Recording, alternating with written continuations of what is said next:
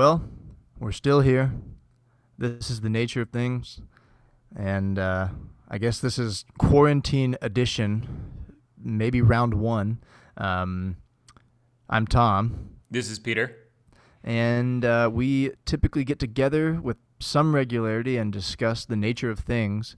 Um, apologies for the delay between episodes one and two to all of our uh, devoted fans or fan.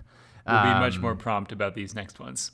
Yeah, absolutely. We have, uh, as it turns out, a good deal more time on our hands, and we will uh, get into that a little bit later. Um, but uh, Peter and I know each other pretty well, having lived together for a couple years in college. But um, you listeners out there, uh, poor souls that you are, you guys might not know us as well. So we like to kick off our episodes with a, a kind of icebreaker question.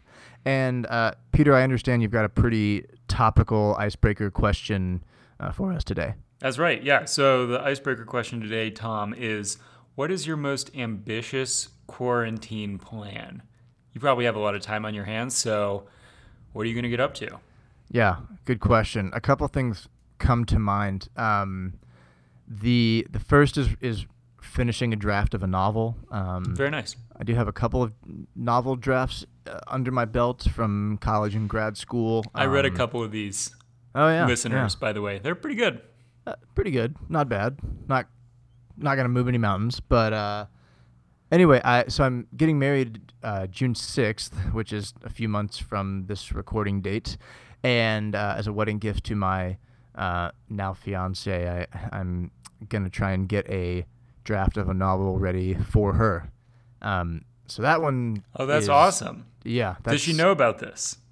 Yes, she she Okay. uh, she laid down the gauntlet. Um, I didn't know if we were going to have to hide all future episodes from her Spoiler alert. Yeah, yeah. No, she knows that it's happening and is very good about making sure that I'm uh, staying on top of it, especially now that we have um, a little bit more free time on our hands. The other one that I thought of, uh, and Peter, I know you and I kind of jokingly had this discussion, but um, I started kind of going down the rabbit hole of um, what might happen in a truly apocalyptic uh, circumstance around the whole coronavirus pandemic and i thought well man if the grocery stores are going to run out of food like do i just need to start growing my own plants I need to start a garden. i need to start a garden um, the so that's another one that's kind of cooking around in my head is do we need to uh,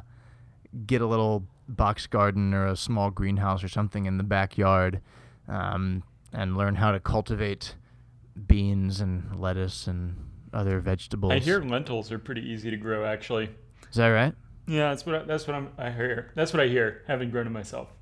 Uh, so you hear from your own experience that it's easy to grow lentils. No, I haven't grown them myself. oh, I, th- I thought you said having grown them myself. I hear they're pretty easy to grow. I was like, well, you Uh. don't toot your own horn there too much. I got a green thumb, you know. Yeah. Um, well, you're out in Colorado, so you know I don't know if self-growing of crops is is more uh, frequent out there. Not not so much. I mean, Mm. definitely some people self-grow some green things out here, but Yeah, sure, sure, um, but not lentils. but not lentils. Fair enough. Um, well, those are my those are my quarantine plans, at least for now. Who knows what the world's going to look like in two weeks? Um, we'll come back with another episode then. Yeah. But how about you? Um, one thing for me is that I have a book, Salt, Fat, Acid, Heat, by Yes. Samin Nosrat. Um, I've heard of it. I, I've I've definitely like seen that title yeah, it around. was it was released to some acclaim, um, and I'm trying to learn to be a better cook. Mm-hmm. Um, learn to actually enjoy cooking, I should say, which is a Yeah. pretty big challenge for me because I don't like cooking. Yep, uh, same. So we'll see how it goes. Have actually you made any progress on that, or I've that made a just- little bit of progress. Um, Okay, tell me more. So the book is divided into four sections. salt, Which- fat, acid, and heat. Yeah, good. Thank you. Um, I've made it partway through the salt section. I didn't think it was possible to write 80 pages about cooking salt, but hey, um, Here we are. here we are. That, actually that person also had a lot of time on her hands, I guess. Yeah, maybe uh, she wrote this during a quarantine of her own. um, but it's actually pretty engaging. Um, and I've started taking into account some of the suggestions in the salt section. So haven't made it to fat yet, but that's coming soon, I guess. Very cool. What What has been your most successful uh, salty excursion thus far? So it'll sound funny, but like when I cooked pasta before, I did not salt the pasta water. Oh yeah. Yeah, it actually makes a really big difference. Does okay? So my my ignorance is going to show uh, tremendously here. My understanding was that somehow affected the way that the pasta boiled. Like the yeah, I think it the boils at a, boils at a lower temperature. Okay, so that's you true. salt it. I think. Um, Awesome. I, I'm not certain of that actually, but. So did you um, did you do like a side by side comparison? You were like, okay, here is pasta without salted water, and here is pasta with salted water, and it, and you could tell the difference. No, I kind of just. Is it a just- taste thing? It's a taste thing. Yeah, you can. I mean, it just makes the pasta itself saltier. Ah, well, I, I can definitely get down with that. Yeah, and it just tastes better. So. So you're telling me that by the end of this uh, global pandemic, if all goes well, um, I'll have at least one Michelin star. There we go, and I'll. You know what? You can use food from my garden uh, to. Oh yeah. See, this is this is why we do this podcast is really to just increase the number of pointless collaborations. Yeah, exactly. Uh, we do have a lot of time on our hands now, so uh, we might need to find more creative ways to use that time. Well, let's get into it then. What are we talking about? Okay. Topical question. Um, sort of. I'm sure it will devolve into uh, our usual philosophical ramblings, but um, most of the country and, and certainly large swaths of the of the world now are um, quarantined to various degrees. Right. Neither of us lives in California or New York, so we aren't being told to stay in our homes.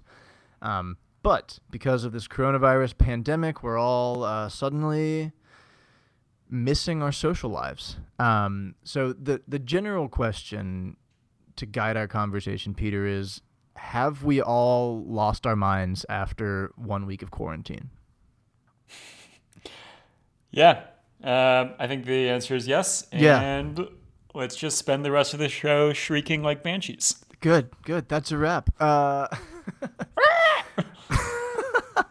thank you. That's not getting edited out. Um, but since people may not want to listen to us shriek like banshees for the next 45 minutes or so, um, the kind of deeper question here, I think, is about us humans being uh, relational creatures or social animals Yeah. um because what i'm seeing and hearing and experiencing for myself is that suddenly because i don't have um social outlets public spaces like bars and restaurants and sporting events and movie theaters and concerts um it really sucks and i feel deprived of something Mm. um, and that seems like a fairly easy question, right? Like, okay, yeah, we're social creatures and we like gathering in social places and being around other humans. So I don't think that that's, I mean, maybe it's something to dive into. But what I'm more interested in is the fact that, like, yes, we're quarantined, but we're also more connected than ever. And so maybe the question I'm asking is, like, are we losing our minds because we have a different or a misguided or an unproductive understanding of what it means to be connected to another person. Yeah, I think that's a great question. So the first thing I would ask is like that question, what does it mean to be connected to another person? Mm-hmm. What is enough? Right? So once upon a time, if you wanted to talk to someone, you had to be there. Right. And then maybe a bit after that, you could send a letter or you could send, you know, eventually a telegram or that kind of thing. So you could send the written word, a thought. Right. Then you could make a phone call. Now you can make a video call. So, you know, we don't really consider a video call being a substitute for being there in person, but it's it's not bad. It's a close approximation. Is it? Mm. I think that's Oh. the, that's the, that's what I would go after first. Is like, is making a video call actually good enough, or is there something about being there in person that's really different? Yeah. Yeah. Um, do you have any thoughts on that? I mean, do you have an answer to that question? I don't. Maybe we can come up with one. Yeah. But I wondered to myself, like, okay, well, what if, let's take the opposite situation. You're in a room with someone physically there, Mm-hmm. but you can't talk to them. You can just like look at each other. Yeah. Is that social? That doesn't seem social. and is that a connection? And is that a connection? Yeah. Yeah. Okay. Yeah, I guess I'm trying to dig at like what do, what do we want when we say we want some social connections? Like Hmm. Yeah.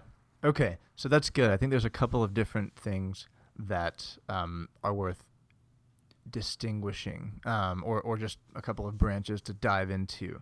okay. Um, one is the um, physical versus the, or not versus, but the other is um, what I'll call the interpersonal.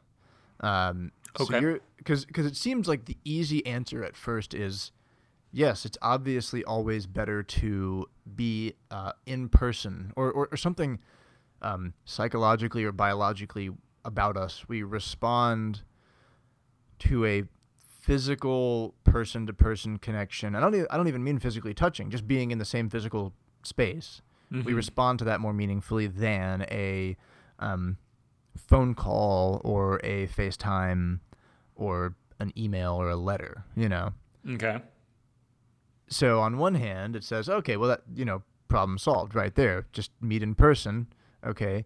Uh, but then you raise the interesting point of, uh, well, what if you're physically with someone, but you're not actually like doing any connecting? I was just having this conversation recently with uh, my fiance and a couple of friends, and we were talking about um, a somewhat sad realization, I guess, that um, our social lives often involve other people, but do not um, do not engage with other people. So here, so here's what I mean. Like if we go out to a restaurant that we're really looking forward to, uh, Not anymore. trying. We've never. Well, yeah. Once upon a time. Remember? Remember? Remember when? Um, Mamba? yeah. but okay, so we're going out to dinner with some friends that we really enjoy their company and we all get along really well. Maybe it's a double date or something. And we're going to this restaurant that we've been really looking forward to trying out, right? Or maybe it's a restaurant that we really love and we go frequently and all that. It sort of settled on me subconsciously that I was like, oh wow, like I think when those instances happen, I'm way more often thinking about like what my experience at the restaurant's going to be like, what I'm going to order, what cool drinks they have, if they have some special dish they're known for, right? Hmm. It's a little bit more rare that I'm like, you know what? I can't wait to have a conversation with this person about this topic, you know? Yeah. As if to suggest it almost makes the people that you're with interchangeable, which sounds Absolutely. sad. No, I, Um, I understand. Yeah. So so in that sense, I wonder what has made because it seems like most of us can agree that in theory, a physical interaction with someone is preferable. And yet, here we are like pre-coronavirus, we had gotten into this sort of psychological rut of looking more forward to the experience than to the people that you experience it with. Yeah, I think that's I think that's a really salient point because something I've noticed occasionally, and, and you may notice something like this too, is if you talk to someone who's like a, a fanatic about anything, uh, and I, I definitely fall myself into this category sometimes. But when you're talking to someone who's a fanatic, uh, you know, they'll they'll bring up a topic of conversation, and it, it could be again anything. I think we see it a lot these days with politics, and it's almost like they have a, a prepackaged performance for you.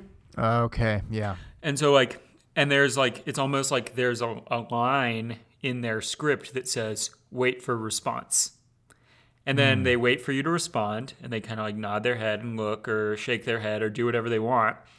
But then like the thing they say after that isn't really affected by what you said at all. Right. It, it it just yeah. It's sort of understood like, oh, I know that etiquette dictates that I should give someone a chance to speak, but I'm gonna continue on with what I was going to say anyway. Right. Um, and I, I know I've noticed myself doing that a couple times, and it, it always makes me a little uncomfortable when I do notice that.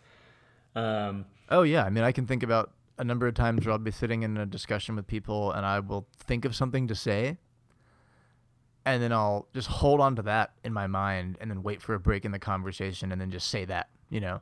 Yeah. Even if the conversation may have moved on. right. You're like, oh, but it's totally such a good point. I gotta. right. Yeah. if the world doesn't know how good my point was, everything will be worse. Meaningless. Yeah. Yeah. Yeah, so that's I mean, I think that's at least very similar to what you're talking about where Mm-hmm. the in this case you are the performer and the audience is interchangeable. Yeah. You're That's still interesting. it's like it's not a real interaction because they're you're in some sense just giving them this prepackaged thing and they are never uh, responding to it. That's really good. I um I figure that at some point in the conversation we're probably going to get at social media and what better time than now? um Okay. this this touches upon something that we talked about in our previous episode a little bit. Um but I th- wonder if that point you're making about us sort of going out into the world with like pre-packaged performances if some of that is affected by um, how we've also been trained to create uh, like personas, like online curated personas. Oh, that's an Um, interesting idea. whether it's your Facebook and choosing the right profile picture or coming up with a, you know, witty tweet or something or, you know, staging this or that Instagram post. I, I don't know. You know, I haven't used Instagram in a very long time. So, uh, but you get the idea, right? That, that, um, since social media, and this is predates Facebook, I can think of, I guess, MySpace, um, you have been tasked with creating some version of yourself. Hmm. And it's easily kind of reducible to bits and pixels. And you then find yourself adhering to that, you know, at least online. Um, does that bleed over into our um, real physical social lives? That's an inter- that's a that's a really good question. So, I have a belief, uh, and I think you'll see where this is going in a second. But I have a belief that the only way to make something new is to combine two things that people already know. Okay, go on. So, in a sense, uh, if you're having a real conversation with a person, a real interaction, there's a risk that you might come up with something new. And whatever new thing you come up with might not be on brand. Interesting. Okay. Okay. So you're saying that if you actually are engaging with someone, by which we mean being receptive to what they're saying and their feedback or just their contributions to a conversation. And it changes what you're doing based on what they're doing. Yeah. Okay. You might say or do something that's not, to use my phrase before, on brand with, with like what, what you were mentioning, with whatever you with whatever personality you've come up with on social media that now you're not being true to. Hmm. Yeah. Yeah. So are we suggesting that our digital lives are like informing our physical lives? I mean, is that because I wonder if this human issue predates the internet, you know? I suspect it does. There's definitely a performative aspect to just being a human being, right? Um, Sure. When you raise your hand in the classroom as a kid, or or want to speak up in a discussion in a college course, like part of you subconsciously does so because you want to, you know, prove your intellect and prove your correctness, and that sort of feeds the fire of being the persona of like a good student or a serious thinker or Right, but I think know. in, in all of those situations, right, there's uh there is some non directly interacting audience. Okay, yeah, yeah, a classroom A of class- other students, yeah. Exactly. So, but imagine the opposite, the like, not the opposite scenario, but like imagine a very intimate situation, like pillow talk. You know, Sure. you're not trying to say something based on what other people might to affect how other people might think of you. You're very engaged with the person you're talking to. Mm-hmm. And you're concerned about what they might think of you. But to me, that's less performative because you're likely to change the topic or change your response based on what they say. That's true. Yeah, and it doesn't even have to be something like deeply existential. It No. might just be that the conversation meanders from the thing that you originally started talking about. Right.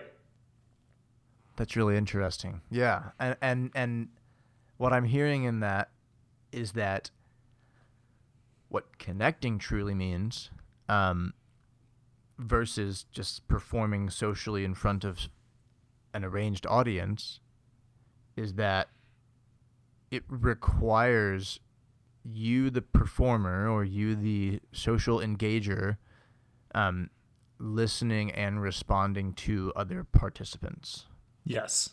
that you're gonna have to do that. Um, is that something we're bad at as humans? I don't think so. I mean, it's kind of like the closest real performance I could think of to this would be improv. Okay, yeah, where you and your fellow cast members are not scripted. The script Right. evolves based on what each member does. hmm Um, and in this case, there's still an audience, right? You mean you, there's still people watching the show, but at least within the cast members, there's a real interaction going on. Mm. So it's spontaneous too. It's spontaneous. Yeah, I think it has to be spontaneous. Mm-hmm. So it it it it naturally involves listening to and responding to other people in a spontaneous way.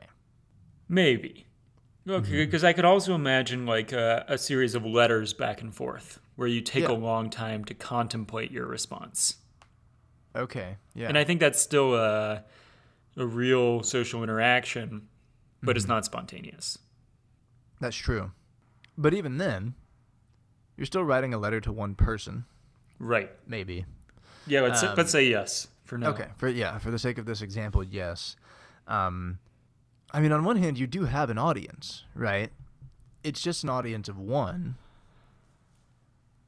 But maybe that's maybe the point there is that okay, yeah, you're always Well, I'm, going to have. I'm have kind of drawing an arbitrary distinction here and saying we're not going to call an audience of one an audience. An Okay. audience is something you don't interact with. Okay, I see what you're saying. But Yeah. I, that's you know I'm just I'm just redefining the word. because in writing a letter, what you're what you're still doing is thinking about that person Mm-hmm. and writing toward them. Mm-hmm.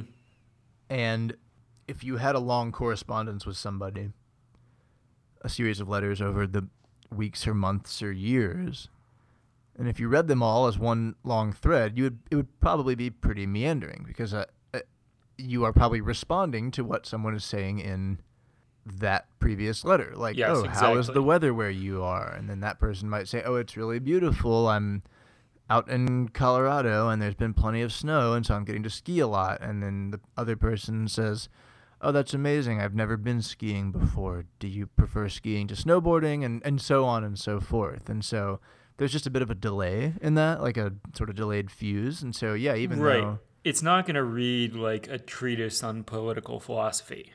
Right. Exactly. Yeah. So yes, you do have some time to like plan what you're going to say. It's not spontaneous in that sense, although it is the nature of the interaction is spontaneous. Okay, yeah. Even yeah, though it's not like it's that. not instantaneous. Mm. Okay, spontaneous, not instantaneous. I can rock Yeah. with that. Okay, cool. Cool. So so a um meaningful interaction is Well, let's not say meaningful yet. Let's just let's Okay. let's not let's not load it with that word just yet. okay, I think we'll want to soon. a a connective interaction Yeah. All right, Okay. we'll go with that. A connective interaction is one that necessarily involves and responds to the other participant Yeah. and is spontaneous even if it's not instantaneous. Yeah. So let's let's get back to what you were talking about, where you were saying, you know, when you go out to a restaurant with Right. good friends, and it's it feels like you're more excited about the restaurant itself than the company of friends, Mm-hmm. and that made you feel like these people are in some way interchangeable, which is a sad thought. I agree, but let's let's stick with it for a minute and get back to what I was asking about before. If you're just like in a room with someone and not speaking with them, is that enough? Because that's kind of what we're saying here is that you are you're still doing a kind of one directional communication where maybe you're going to say your speech and you'll mm-hmm. wait politely. And in the gaps that you're waiting, they're saying their speech and then, you know, waiting politely while you're saying your speech. And at no point here is there ever any uh, connection or one person influencing the other's response. So to me, that's kind of like two people just like physically being in the presence of others, Right. which is still something that you don't get from uh, FaceTime. Right. So is Or that quarantine. good? Do we get anything from that? Interesting. Interesting.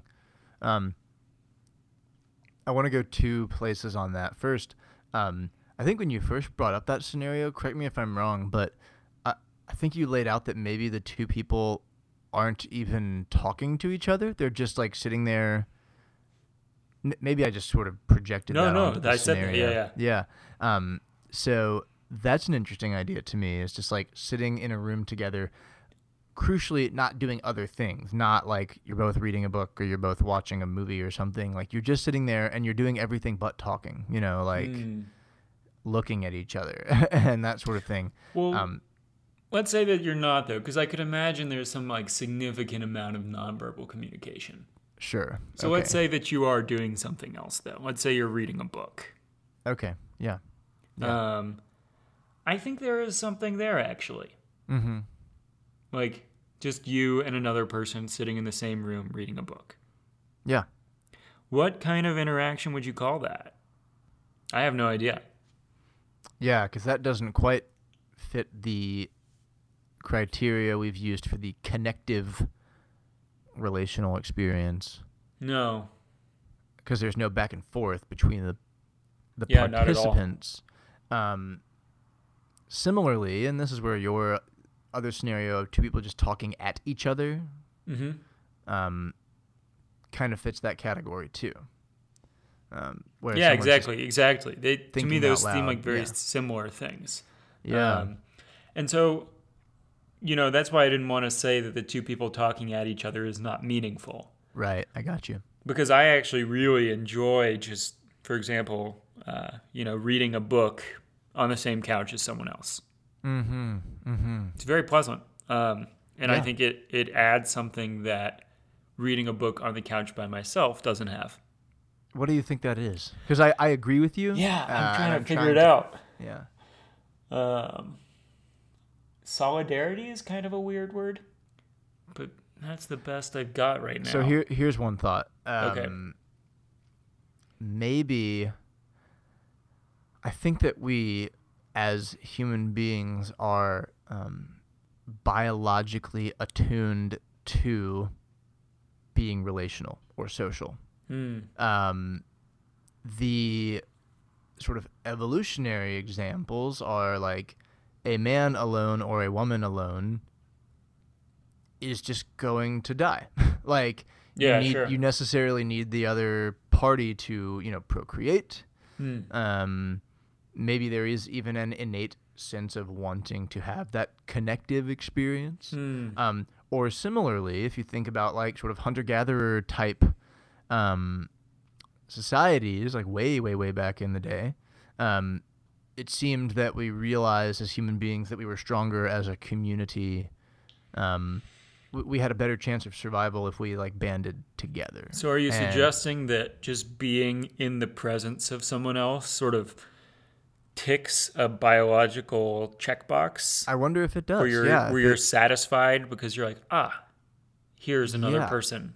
if it taps into that primal sense of presence. Um, Hmm. You know, from from A primal presence. yeah, That there has a is. nice ring to it. Yeah, I mean, from from the perspective of my faith, this is like kind of an easy one, right? Because you have Adam in the Garden of Eden, and he was alone, right? And he was created in the image of God, who is you know triune, like Hmm. inherently relational, but he didn't Hmm. have the other half of the relational equation. That's why God created Eve, you know. Interesting. Um, so I think that th- those are those answer the question kind of similarly. That maybe it it just very deeply subconsciously checks that like primal presence box that we cannot get over the phone or over FaceTime because we can't prove that that person is physically there. You know. Okay. So here's so let's let's yeah, let's get into it now though. Okay. because I think this is going somewhere pretty interesting. So I think we both agree that there is something, there's some kind of primal presence checkbox mm-hmm. that that is satisfied just by being around someone, even without this like real connective interaction. Right. Just like they're there, you're there, cool. Yes. Okay. So now can we substitute that? Can we can we replace that with a real connective interaction? So right now you and I are having a conversation uh, you know, a thousand miles away, give or take. And we're playing off what each other are saying. If we can do that successfully and not just take in to this podcast whatever preconceived ideas we had about what it should be about, if we can really connect with each other and make this kind of connective interaction, is that a good substitute for this primal presence? Oh wow. Okay, I see what you're saying. Yeah. Because here's what I want. Here's here's where my mind's going with this. Maybe one of the problems with social media, with FaceTime, uh, is that we're not used to doing this connective thing. Right. and that's okay for the most part because we have this this primal presence of the other that checks this this subconscious box and so it's fine if we just talk at each other it's fine if we Oh. don't have that real interaction but then when you don't have that presence can you substitute for it by having this real interaction Wow, that's really interesting. Okay, I, I like that because because what you're what you're saying here is that maybe uh, if I'm following is that social media was created in a world where we could still physically be with people, going out to bars and restaurants and sporting events and concerts and so on. Um, so social media never had to scratch that itch of Yeah. connective experience. right Um, and in fact, it was built on just pure engagement, on people, an audience responding to a performer, even if it felt like it was your friends, you know? yes It was still who's the funniest or who's the prettiest or who's whatever, the cleverest, you know, right or most insightful political commentator on Facebook, whatever. sure Um, but now that we're in this quarantine world where the um, physical checkbox is, is, is sort of robbed of us, right um, at least in most instances. I mean, I you know I'm still allowed to see people in small groups and can leave the house here in Tennessee for now. But generally speaking, in a world that feels deprived of that physical presence checkbox, suddenly we're finding that social media was never made to make a connective experience even though that's a word that they use a bunch is you know facebook is connecting the world to each other or whatever Right.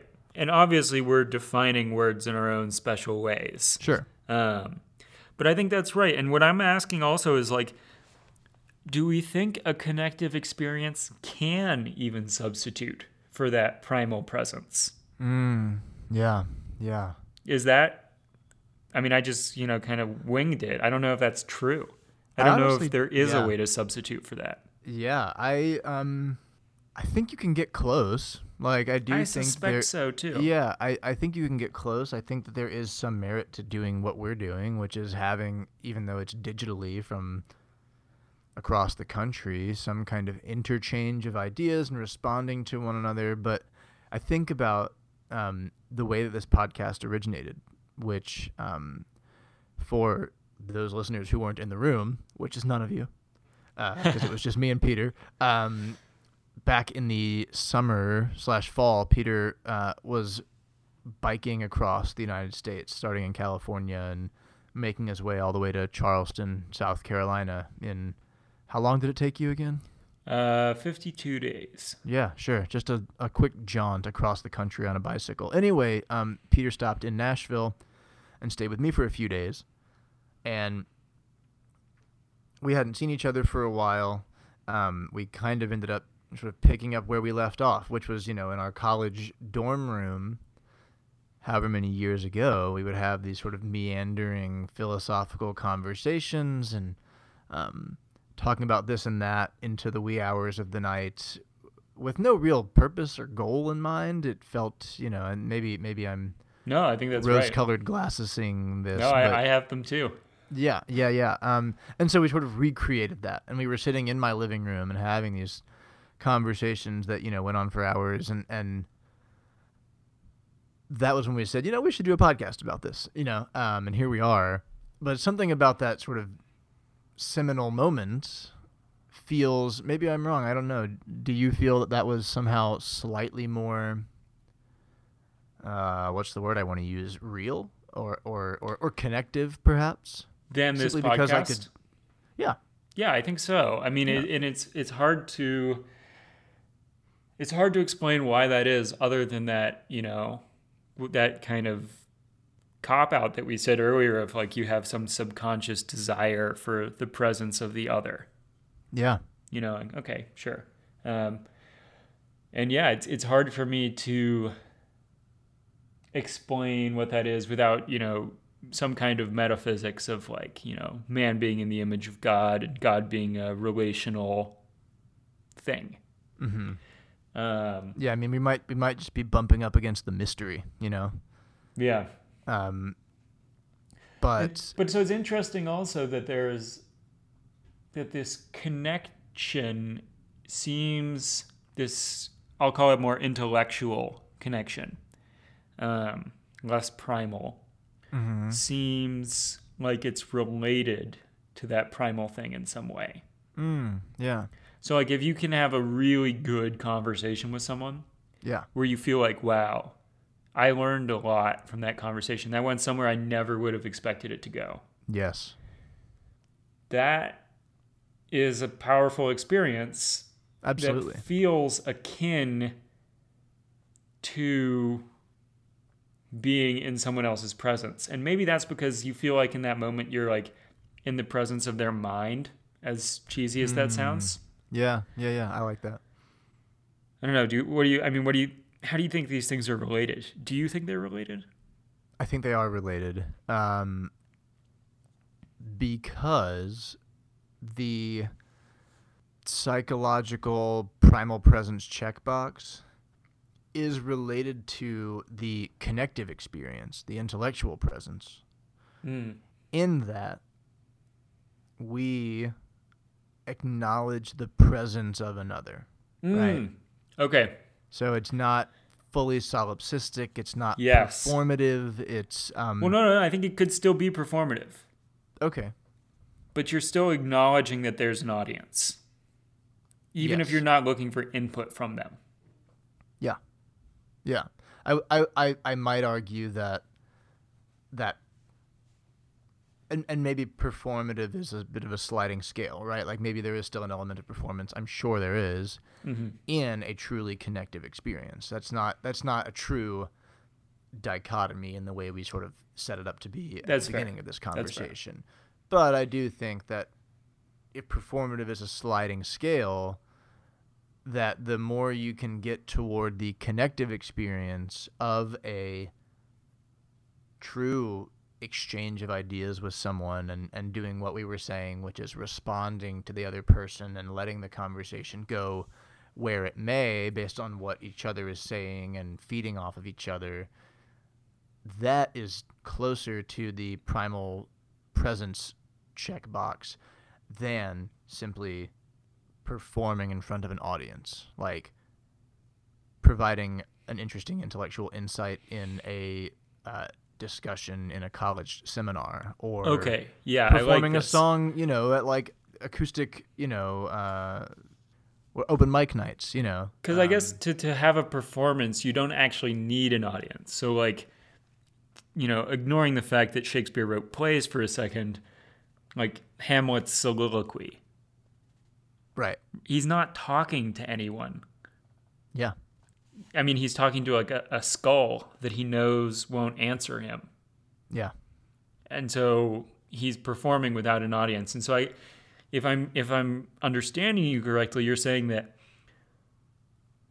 when you get more to the connective part of this you have to acknowledge that someone else is there Correct. and so Yeah. even if i'm reading a book on a couch and we're not talking to each other i'm acknowledging that this other person is there on the couch with me Yes, even if it's just like a tiny, tiny percentage of your subconscious, I think Mm. you are acknowledging. You you have to.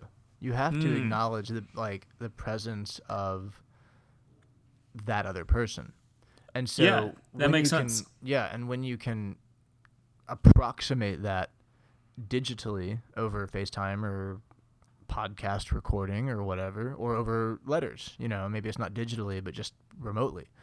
Sure. Um, when you can approximate that, then that scratches a similar itch. It's maybe not the exact same because you're not physically there, um, but it does come closer because you are. And this is interesting because this is something that we kind of talked about in our first episode that acknowledgement of another Hmm. of being outside of yourself, um, and that that's the way to uh, not feel like truly quarantined in that sort of like existential aloneness kind of way. Hmm.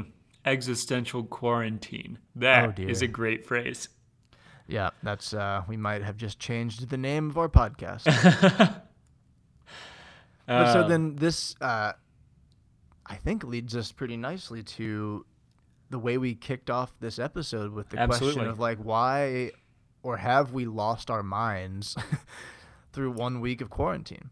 Yeah. And mm, I'm wondering if it's because of what we sort of a conclusion that we came to earlier, which is that social media and the, the avenues through which we're used to communicating with each other remotely right now actually are not platforms built for um, connective engagement.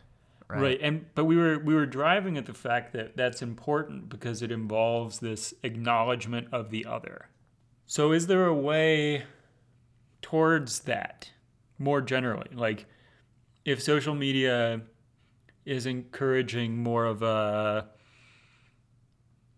a performance that could be done just as well to your friend or to poor Yorick, Yeah.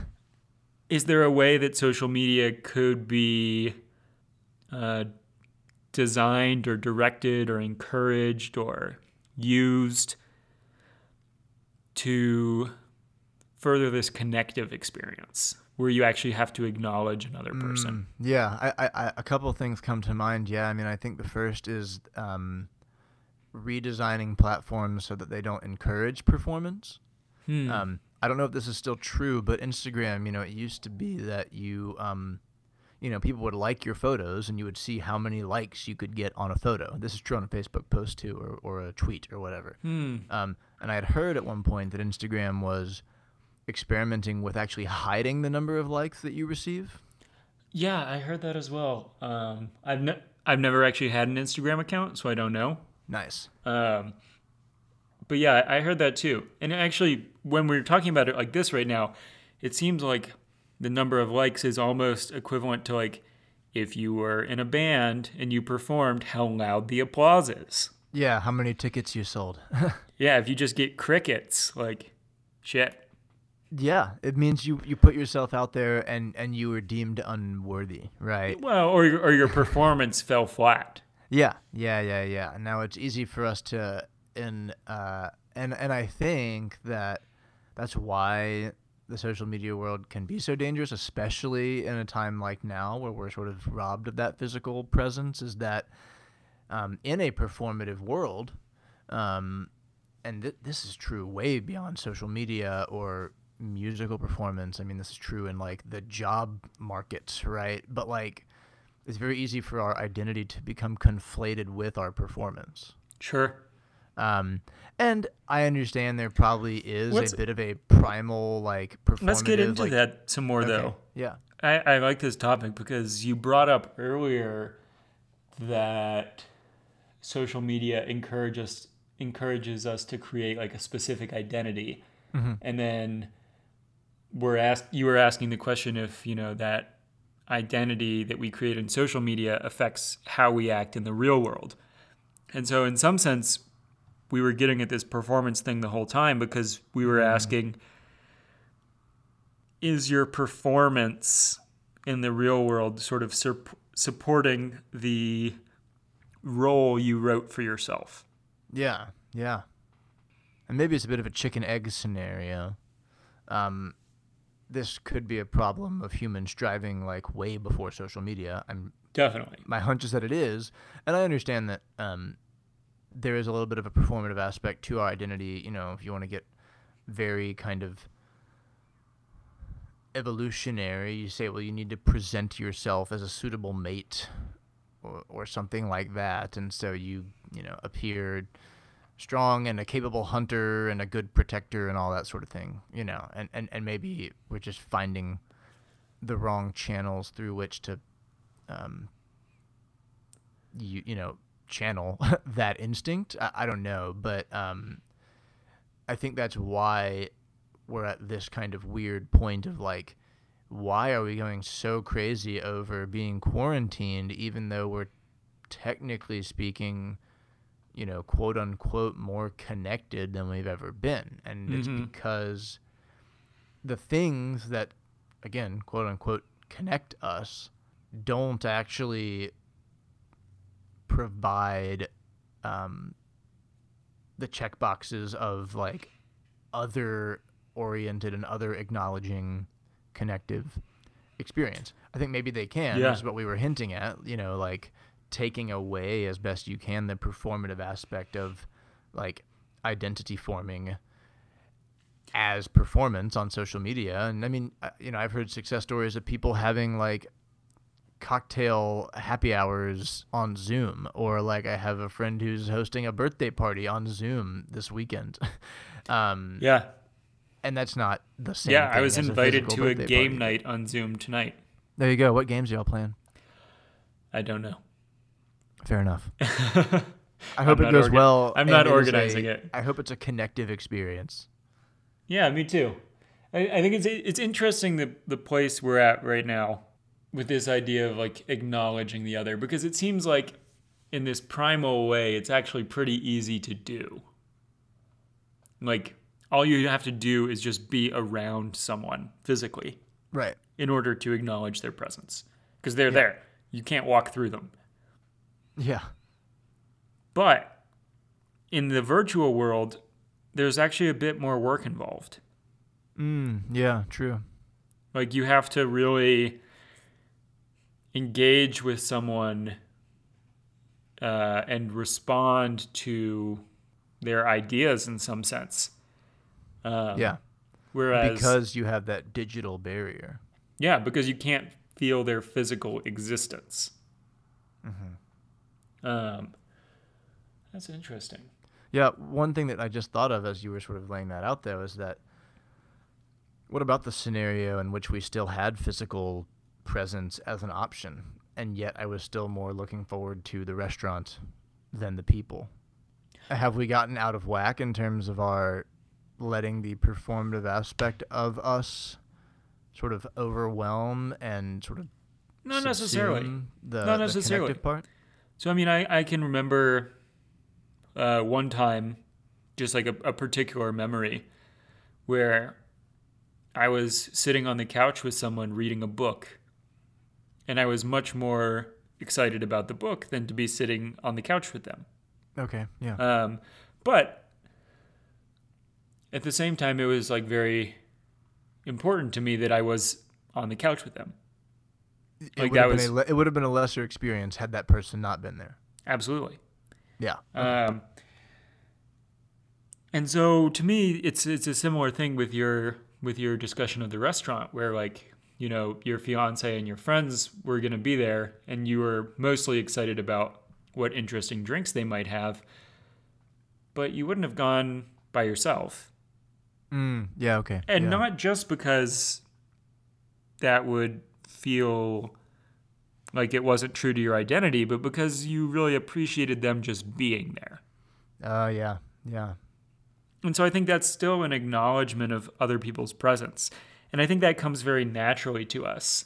And I think that's why social media is kind of hard because maybe this intellectual acknowledgement doesn't come as naturally. Yeah. Yeah. That's good. Yeah. So it's not even that you necessarily have to work hard to shut down some performative aspect of yourself, at least when you're in the physical presence of someone. Like it's Right.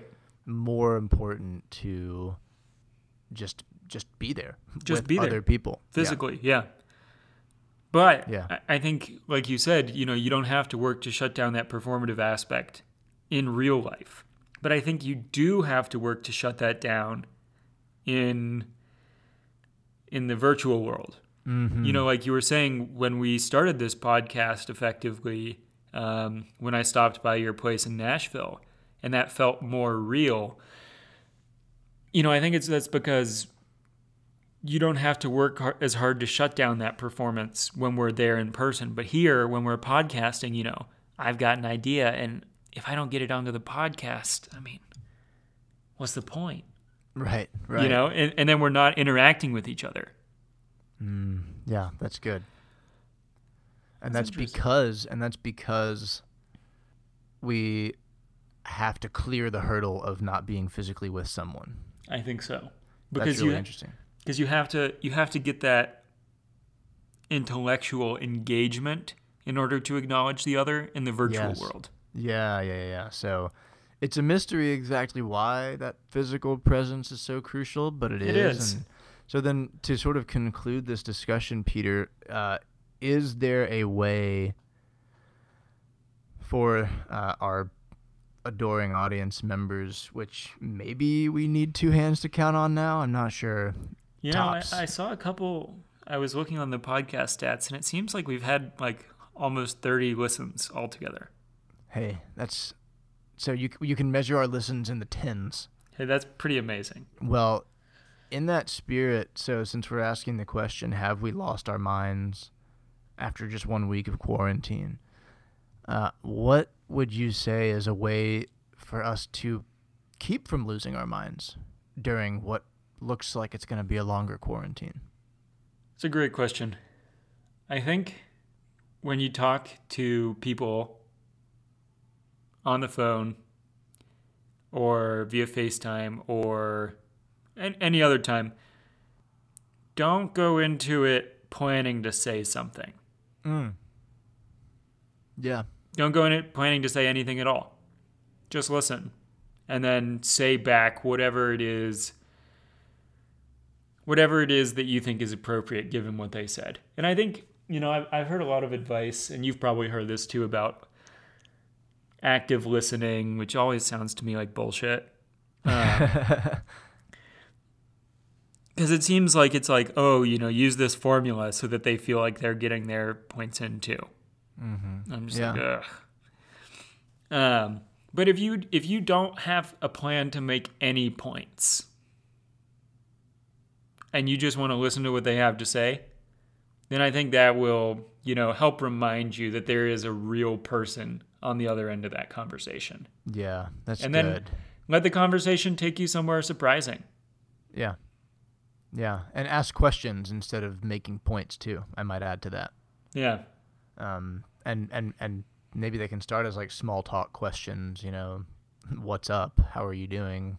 How's Yeah. the weather where you are? But and not with a plan to respond with how you're doing or how the weather is where you are. yes, allow a um, imagined digital room where a person's voice can provide that primal presence in some way, or at Hmm. least an approximation of that primal presence. Hmm. of like literally try to imagine yourself sitting next to this person in a room and you have that conversation uh, see what that might look like I like that. Should we wrap it up here? I think so. I, I'm, I'm glad peter that we got to meet in this digital room and uh, scratch each other's primal presence itch. It's a, Me as a real well. joy. Yeah. Um, stay healthy out there both you peter and our uh, tens of listeners. Um, i'm tom. I'm quarantined in nashville and i hope to write a novel and start a garden while i'm quarantined. Uh, I'm Peter. I'm quarantined here in Boulder, and I'm trying to learn how to cook. So thank you all for listening, and this is the nature of things.